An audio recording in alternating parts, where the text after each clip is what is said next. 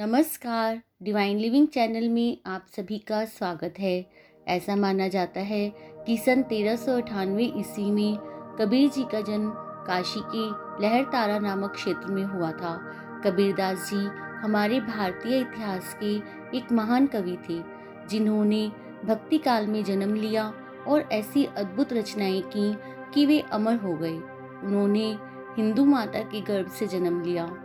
और एक मुस्लिम अभिभावकों द्वारा उनका पालन पोषण किया गया। दोनों धर्मों से जुड़े होने के बावजूद उन्होंने किसी धर्म को वरीयता नहीं दी और निर्गुण ब्रह्म के उपासक बन गए। उन्होंने अपना पूरा जीवन मानव मूल्यों की रक्षा और मानव सेवा में व्यतीत कर दिया। आज हम कबीर के जीवन से संबंधित एक घटना के बारे में जानेंगे कि कैसे उन्होंने अपने मन पर विजय प्राप्त की एक बार जब कबीरदास बाज़ार के बीच से गुजर रहे थे, तब उन्हें जलेबी की दुकान दिखाई दी तो उनका जलेबी खाने का मन हो गया। कबीर जी कुछ देर तक तो उस दुकान के सामने खड़े रहे। फिर उन्होंने जलेबी की दुकान से जलेबी खरीदी और आगे चल दिए। कबीर एक वृक्ष के नीचे जाकर बैठ गए। उन्होंने उन जलेबी को नहीं खाया और अपने मन से कहने लगे कि, हे मन, यह तो तेरा काम है जलेबी खाना। तेरी ही इच्छा थी जलेबी खाने की, इसलिए मैंने तेरे लिए जलेबी खरीदी है।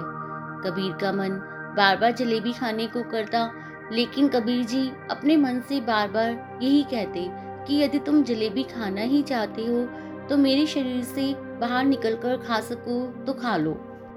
ऐसा बार बार करने से कबीर जी की जलेबी खाने की इच्छा समाप्त हो गई, और उन्होंने उन जलेबियों को नहीं खाया।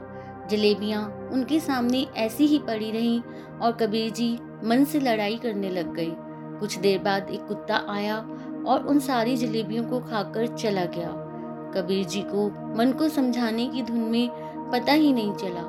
इस प्रकार बार बार मन को मारने के कारण कबीर जी ने अपने मन पर काबू पा लिया और मन से जीत गए। आज के लिए इतना ही। आप सभी का बहुत बहुत धन्यवाद।